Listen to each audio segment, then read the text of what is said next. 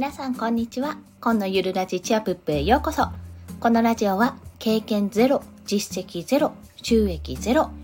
2児のママが長時間労働の夫を雇うためゼロから始める収益化ノウハウやライフハックをお届けします。はい。だんだんと暖かくなってきましたね。我が家の近くの桜並木の桜もポツポツと咲き始めましてね。すごく春を感じております。実は、まあ、これ収録してるのが月曜日の昼間なんですけども東京ですね少し冷たい風が出てきたんですね。昨日雨が降っていたからかもしれないんですがなので太陽につられて外に出るとちょっと寒い思いをしますので皆さん薄手の上着とかね持っていくとよろしいかと思います。はい。さて今日のテーマなんですけども音声配信のフォロワーを増やす3つの方法についてお話しします。先に3つお話ししますと1つ目配信数を増やす。2つ目露出を増やす。3つ目分析するです。この3つについて1つずつ解説していきますね。まず配信数を増やすということなんですけどもこれはもう単純に1日1放送している方でしたらその回数を増やしていくというような形でございます。というのは私の場合あの1日1回配信していたんですね今まで。でも、えっと、いつからかな？1ヶ月前ぐらいからかな？あ違うな。2週間ぐらい前ですね。あもう最近なんですが1日3回に増やしてみたんです。そうするとだいたい1日1回の放送の時はまあ多くてもまあ少ない時0人で、まあ、1人かなフォロワーさんがついてきてくれたんですけどもフォローしてもらえたんですが1日3回の放送に変えたらまず1人はフォローされてることは確実になったんですね。1日につき。で1人はもう最低基準でそれ以外にもどんどん増えていったので正直この1週間2週間で10人以上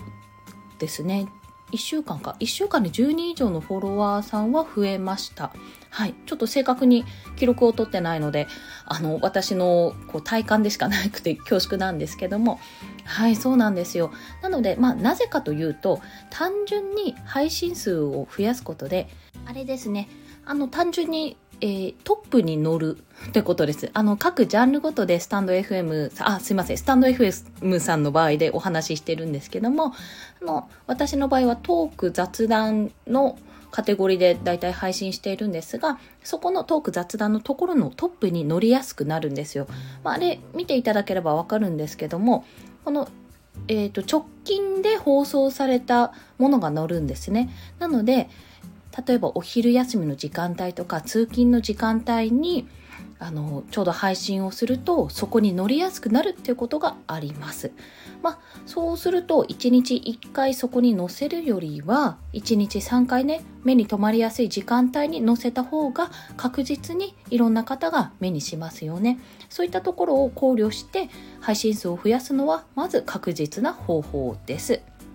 ただもちろんね1回1回の放送に対して1人リスナーさんを獲得する気持ち要はもうやっつけではやらないってことが大前提でございます。これはねあのわかるんですよ。数をこなそうと思った時にもうちょっとやっつけ感が出てきてしまう時があるんですけどもそこはぐっとこらえて一本一本魂込めて音声配信をする。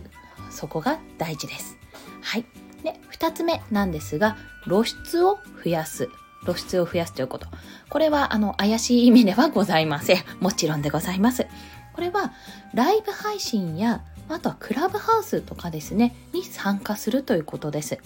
まあ、というのは、まあ、皆さん俳優さんをちょっとイメージしていただければと思うんですけども俳優さんってやっぱり映画やドラマや舞台に出ててうんまあかっこいいな、まあ、佐藤健さんにしよう。今思い浮かべたから。ああ佐藤健さんかっこいいってこうなるじゃないですか。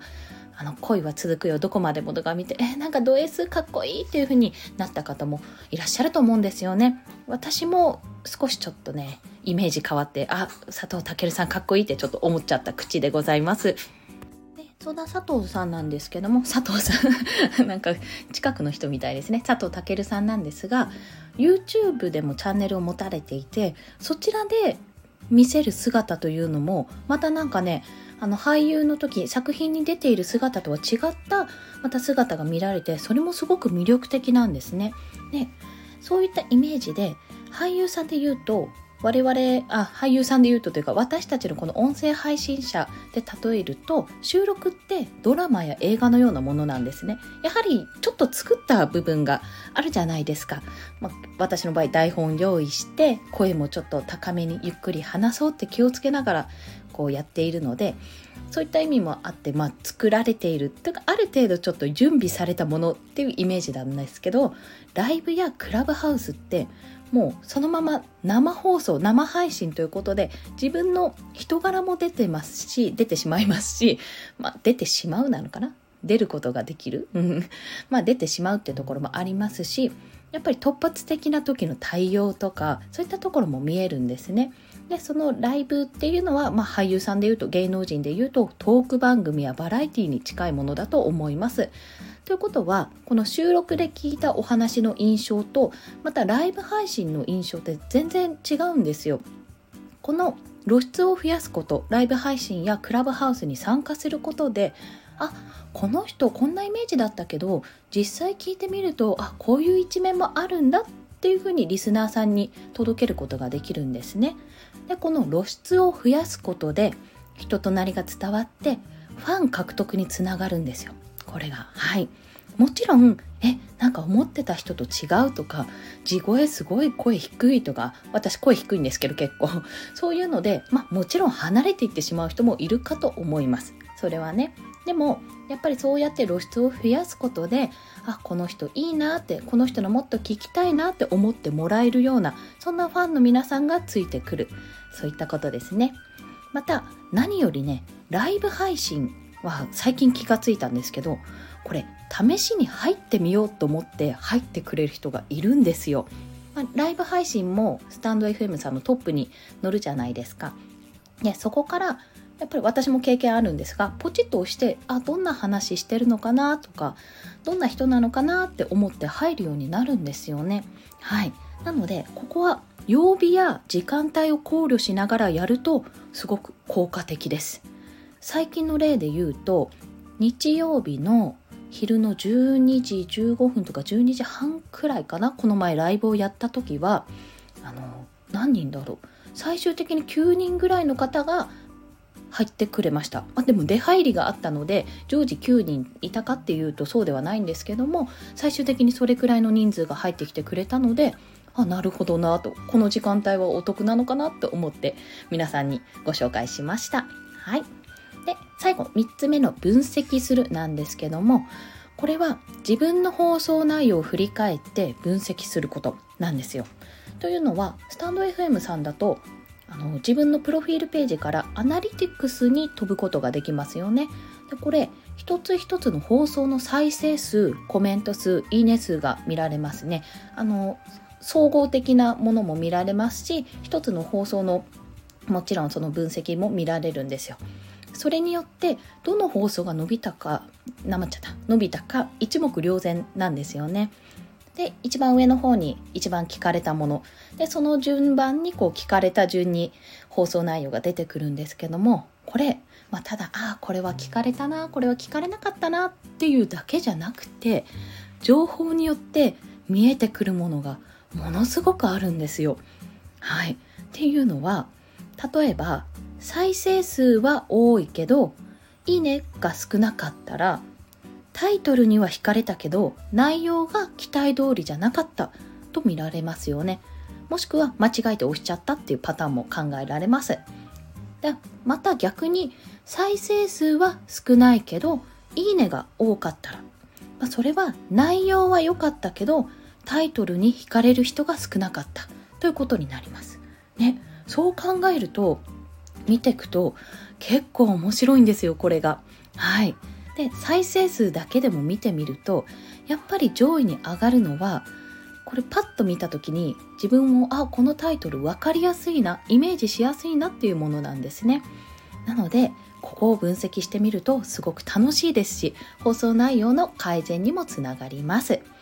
ただ見るだけではなくてなんでこの放送は伸びたのかと考えるとリスナーのニーズも見えてくるのでそれがまた楽しいですよ。ということです。はい。いかがでしたでしょうか？ということで今日は音声配信のフォロワーを増やす3つの方法。1つ目配信数を増やす。2つ目露出を増やす。3つ目分析する。この3つをお伝えしました。またですね今回あの私先日ライブをしましてこのアナリティクスを公開人気放送から見る顧客ニーズということについてお話ししました。まこちらの配信内容とまたブログでもっと詳しく書いているのでそちらのリンクを合わせて貼っておきます。また分析するにあたって顧客のニーズですねっていうものはどういうものがあるんだろうということを考えた時にこれえっとマーケティングをもうかじったことのある人もしくは専門的にやられてる方というよりあのちょっとわからないけどなんか価値とかマーケティングって何だろうっていうそのね本当に初心者というか導入部分であの読んでいただきたい本がありましてそれがチキリンさんの書いた「マーケット感覚を身につけよう」という本でございます。こちらですね、あの、アマゾンのオーディブルでも出てまして、あナレーション女性なんですけど、とても良い声でございます。まだ、あの、オーディブルに入ってない方は、特に初月無料なので、無料で要はこれ聞けちゃうんですね。本を買う必要がないっていうことになりますので、もしよろしければお試しください。リンクを貼っておきます。はい。それでは今日もお聴きくださりありがとうございました。コンでした。ではまた。